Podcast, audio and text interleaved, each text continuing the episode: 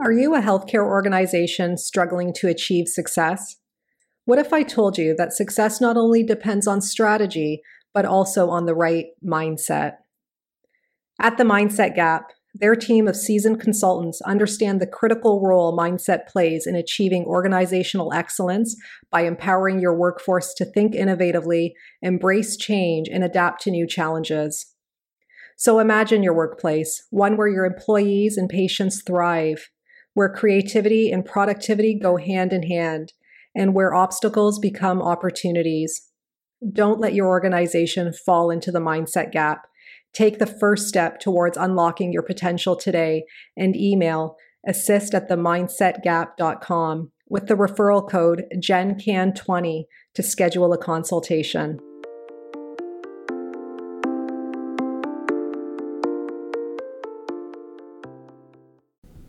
Hey everyone, welcome to the Healthcare Provider Happy Hour. I'm your host, Jennifer George, and I'm joining you this afternoon with a special guest. His name is Farouk Bello, and he's a physiotherapist in the UK, as well as a health activist and the creator of Rooks Health. We're going to chat all things health, communication, growth and development in healthcare. So grab your drink of choice and join us.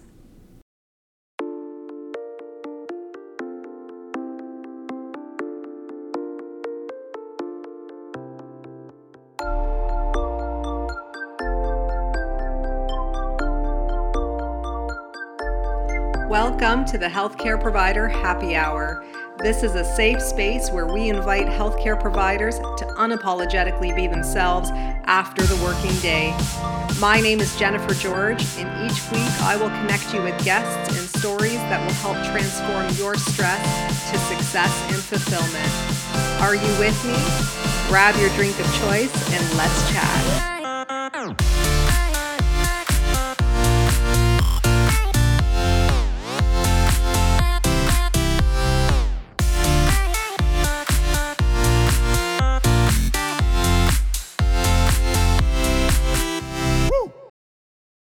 Hi, Farouk.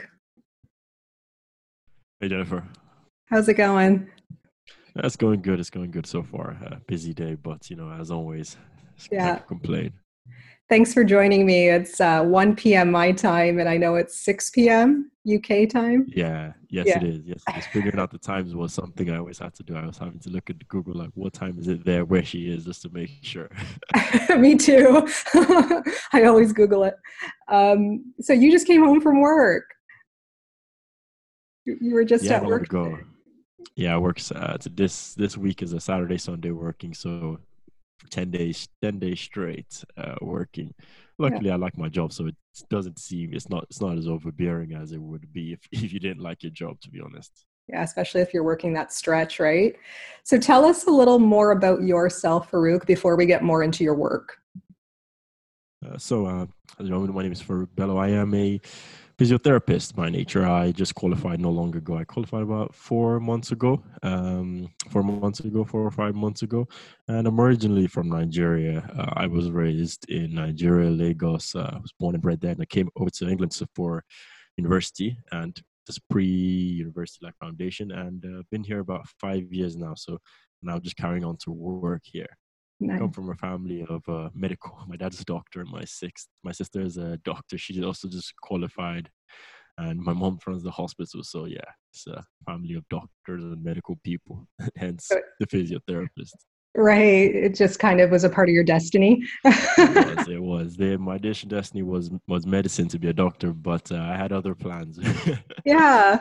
So, well, what what brought you into physio then? What opened your mind up to that?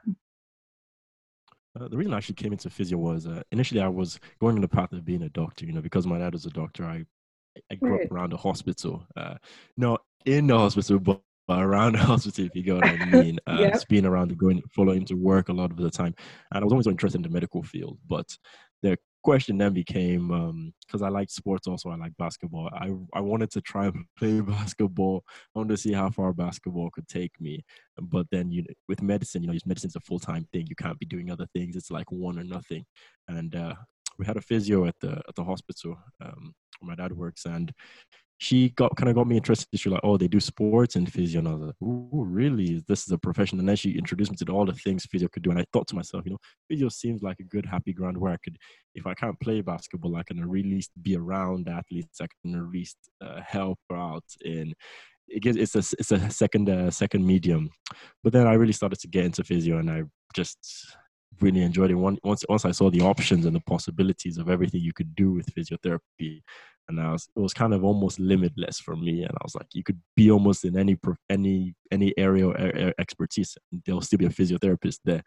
And I just kind of you know fell in love with it, and sports is still on my mind. And once I realized that uh, I don't really have any chance of going to the NBA, I was like, you know what? Let me stick. Let me stick to this. I'm what I'm good at as a physiotherapist, and that's how I kind of came into being a physio. That's awesome. And maintaining that connection with sport, I think, is so cool. Um, it's so interesting because I find a lot of physios that I know, they their aspiration initially was to go into med school.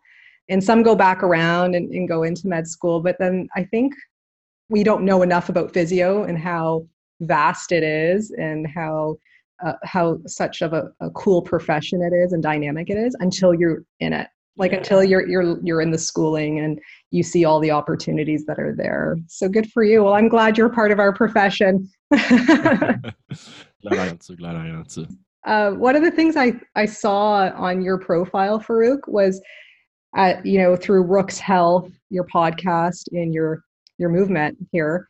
Um, one of the things you do is debunk misinformation. Can you tell us a little more about that? I think that's pretty cool. Yeah, so I started Rook's Health uh, mid in the middle of uh, the coronavirus pandemic. So while we were in lockdown here, uh, I started losing my started losing my head a bit, and I'm a person who always keeps active. If you when I was in university, you would see me. I could have classes in the morning from 9 a.m., but I'll be playing basketball from 7 to 9. I always kept myself active. So being uh, in lockdown and with not having too many things to do, I had a dissertation to do, but I still wanted to do more. So I decided to start the podcast. And the reason I focused on, you know, debunking health myths, and I didn't want to make it too heavy physiotherapy specific, meaning I would only talk to physiotherapists and I would only talk about physiotherapy, and I, because I recognize that, you know, the good amount of population, a lot of people, um, there's a lot of myths and misinformation that still spreads because as internet as builds up and the, the world of you know media builds up it's very easy to spread things that are just wrong or not enough evidence behind it or things that are flat out you know harmful to people. So in my head, I thought to myself, you know what? Uh, it took a bit of a, what's it called? You know, how do you go about this, or are you qualified enough, or you do you feel like you're the right person to talk about this? But once you once I got past uh, that, because naturally I can you probably realize it after we talk for a while is I can talk uh, on almost a lot of different topics, even though it's not specifically health uh, physio, because I have that interest in, you know, I have interest in nutrition, I have an interest in psychology, these type of things just about the human body and physiology generally interest me. So it was a no-brainer for me, and I just said, let me pick on you know trying to fight some of the things that are you know commonly spread that easily that i because i grew up in nigeria so it, particularly there, it's it's actually it's quite bad sometimes. You know, for example, having an ankle sprain, maybe that's uh, freshly playing basketball or football, and you sprain your ankle. I remember I'll never forget when I was growing up playing basketball. A friend of mine, he sprained his ankle. The next thing people were like, "Oh, get some heat and rub it and press it and hold it." And I was like, "Oh." uh, that that would have that would have been normal, you know, because that's what some people think, and that's the right. type of thing that is carried on. It's like almost traditional type health myths that just carried on. And I thought, you know what, even if I could just try a little bit to fight some of these things, educate at least my family, at least my friends, mm-hmm. it was a good start. And then I just really got into podcasting and got into really audio editing, video editing, and it just really, you know, now I now I'm doing it as much as I can, and I enjoy it most of the time. You know, podcasting. I get to meet loads of people that are interesting, hence uh, why I'm here, like yourself. You know, I also found it's a good network tool to just meet people around the world. You're in Canada, I'm in England. You know, yeah. But then we made made a connection right there already, and that's how I've met other people through my podcast. Right, that's amazing. I got to say, like at this stage in your practice, it's like all of it's coming together for you, and now you're just building. And I love how your interest is not so physio specific, and you're just all about global health in a way, and um, you know, just helping people where you can, right? And it doesn't have to be just yeah. in the confines of a room um, you know under the payment of an employer or whatever it is, right? Like you can you can do that beyond exactly. that, right? So I appreciate you for doing that. That's amazing. Um, so like during this expansion i guess you can say of yourself and of your practice and i say the word practice loosely because i think it's it's a practice of many things not just physio have you even through your schooling up until this point have you had to overcome a lot of stress profound stress to get here um, yeah, so I've uh, stress has come in multiple ways. I'll give one example first. One one was while I was in uni, I had a placement that was just hard. It was just it was ridiculously hard, and it was stressful. You know, going in there every day was a challenge for me because I always thought it was also it was multiple things. You know, it was a bit of the team. I didn't really, I wasn't really gelling with the team. I felt like I was being picked on. I was, I didn't really have a good experience over overall that whole um, placement. But at the end of the day, I realized that I had to, you know, I had to take something out of this placement. I had to still get get it done. And that's one one of the quotes I love. Tell almost to hear excuses. You have to just figure out a way and get it done.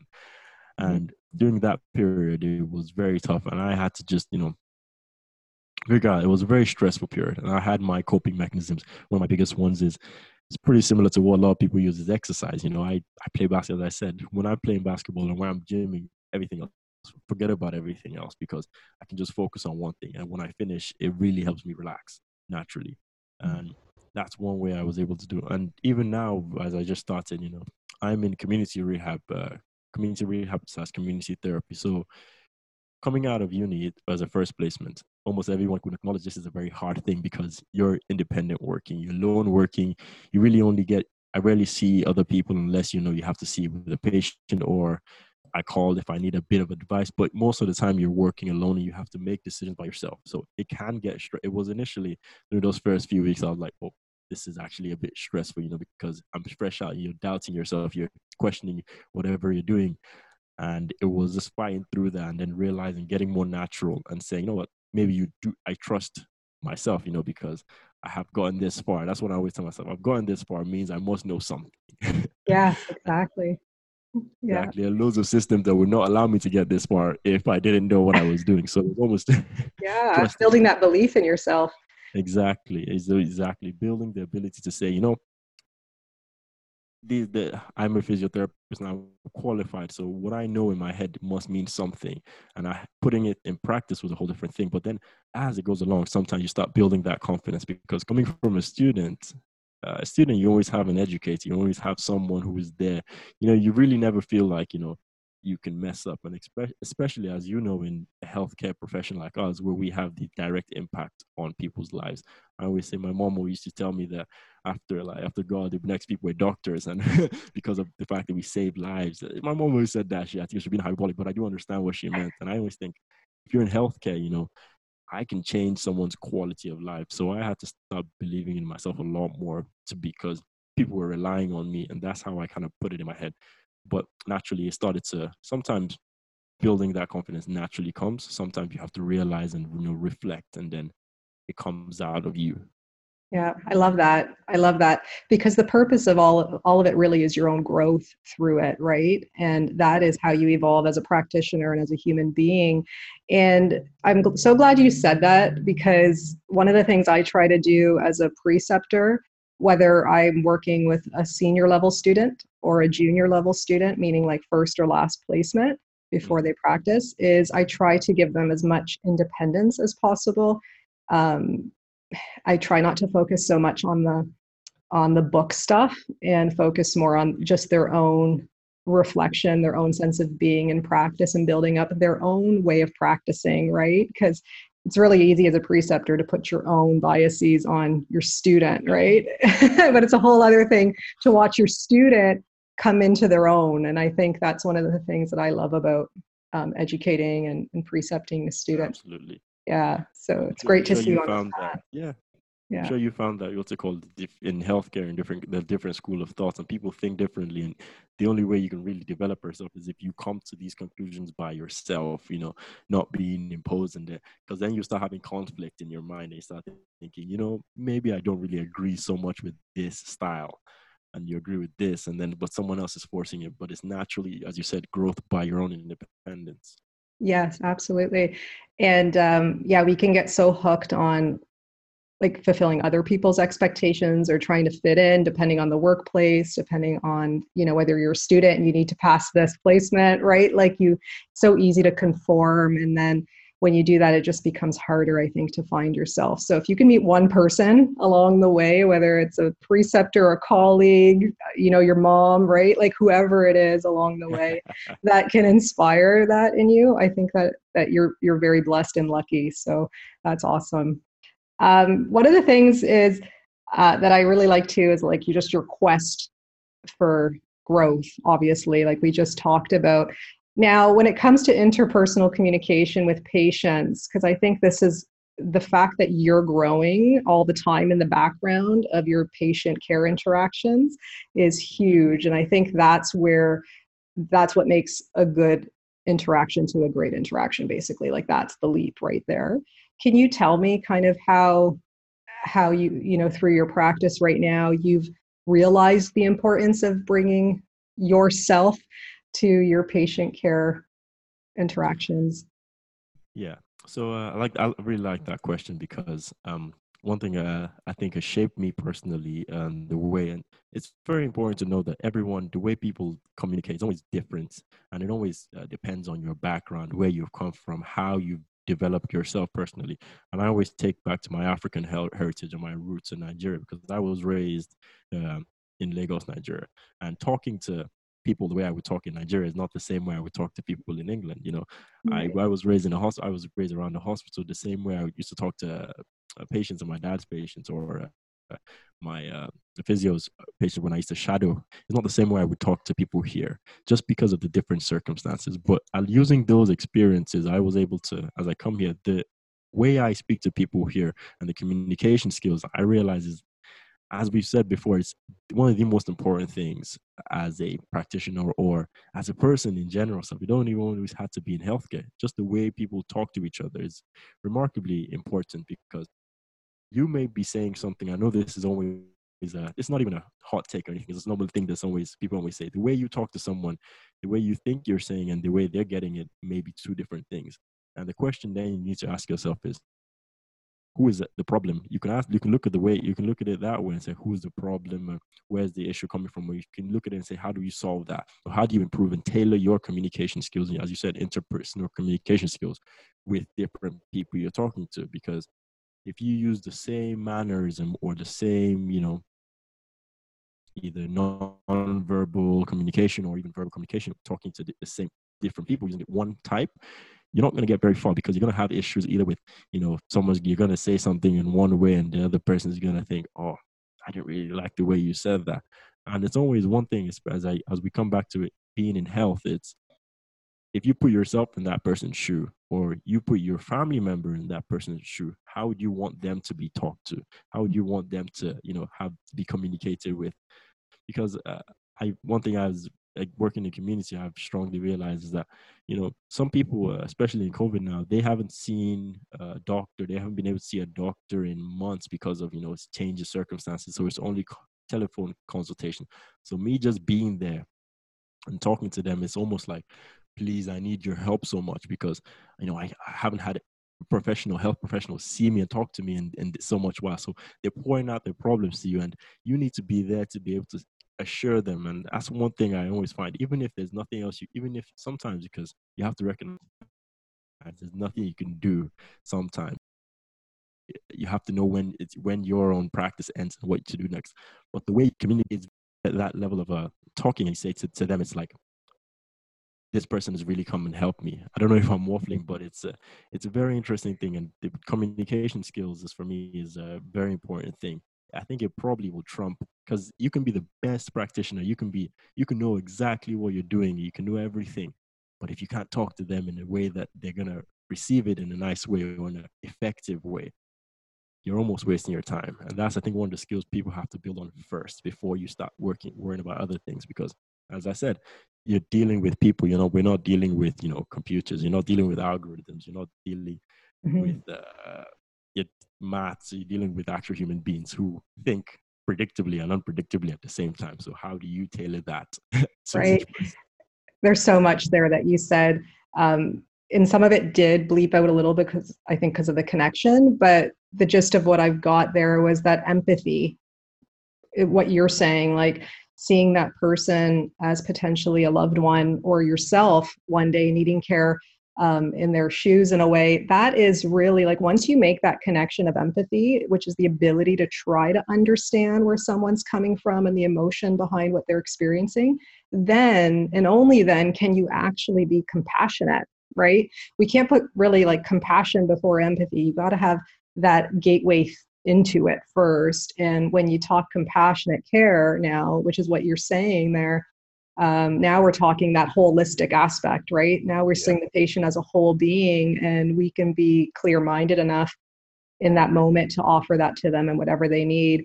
And like you said it can be unpredictable right? You don't know which way it's going to go and and we have to be adaptable you know? That's the i think one of the biggest things as healthcare providers like you said if we go into every interaction um, like almost like we would with a, a, technical skill competency, which is doing the same thing, right? Like icing an inflamed joint, let's say. Like, you know what I mean? If you go into that yeah. with your communication, you might, yeah, you might find that things, yeah, it just doesn't go, it might not go your way just because yeah. it might be what you think you know. And I think that's why it's so important to bring the humanistic aspect to healthcare and bring it back maybe. You, you said two things that i always that i like to i pride myself on and try and develop. It's holistic and adaptable meaning don't just look at this person as what their ailment is or what their issue is. You need to look as a circle of biopsychosocial model but we won't get into that. Right. but that's what i always try and do you know? It's holistic. That's why i like holistic health. And the second is adaptable. Situations change people change you know how do you how are you going to be able to adapt that and figure it out and get it done in the best way while still looking holistically at the person right and i think even that um, like you were talking that telemedicine type consultation and communication is is also super important right now to get that across through the medium of technology like you know that compassion that empathy and getting that across. If anything it probably will improve that skill um, and that intention as time goes on. Really cool, Farouk. Like I, I just I know we can talk about this all day. um, but tell me, like, what is your advice then? Because you know, not a lot of practitioners at this stage, I gotta say, um, and I, I commend you again, just they don't have that that gray thinking, you know, that lifelong um, quest for growth. A lot of people at this stage in their practice, where you're at, are very black and white and worried about what they know and what they don't know and they don't trust their their deeper intuition and instincts and their human connection with with another person. So what is your advice now for healthcare professionals that maybe have just graduated like yourself going into practice now? Uh, what is your advice so that they can get through that doubt that they might have sometimes?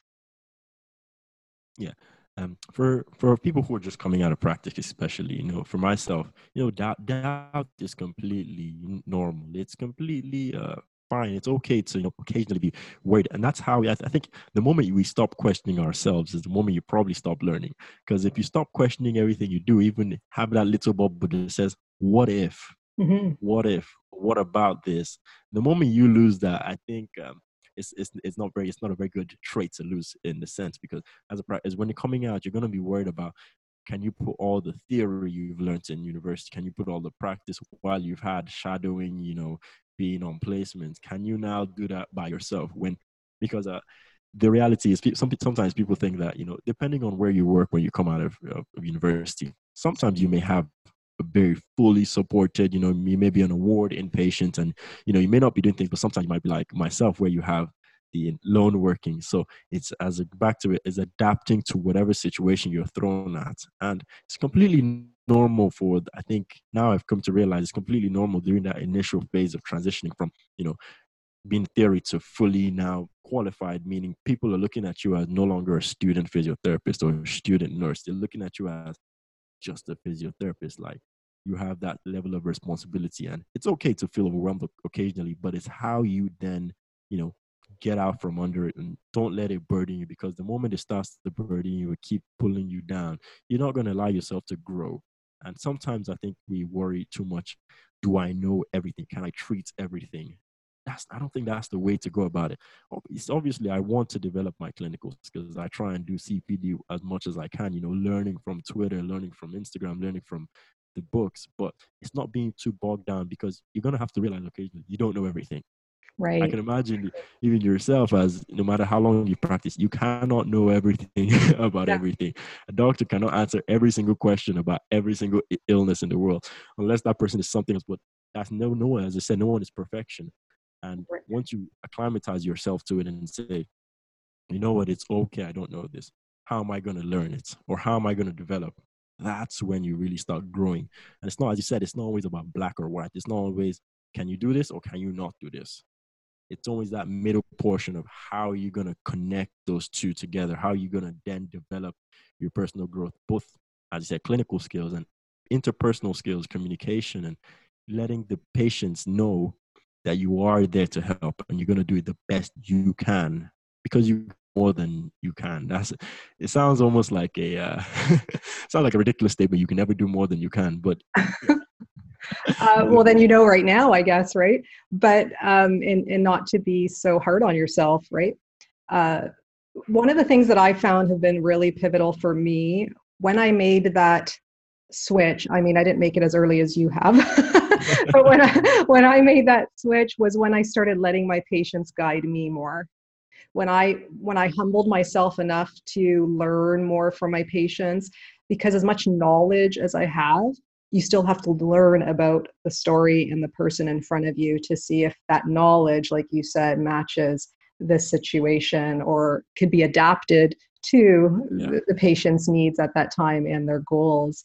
Uh, incredible, Farouk.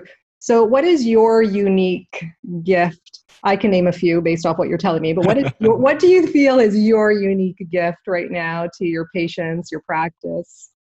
Um, well, not to even sound what not to sound what's it called boasty or anything, but one thing I like to value myself is, and I and I keep trying to let this in my practices, you know, letting the patient talk, you know, let the person talk, and it's not only just they don't only I don't just let people talk. Like I saw someone today, and I didn't just let her talk just about her pain. She had the sciatic pain. She talked around her background and I think understanding someone's background, you know, ethnicity, where they come from, how they perceive different things is very important. I think that's one thing I've been trying to, I like to keep as my unique selling point because that allows that holistic uh, approach.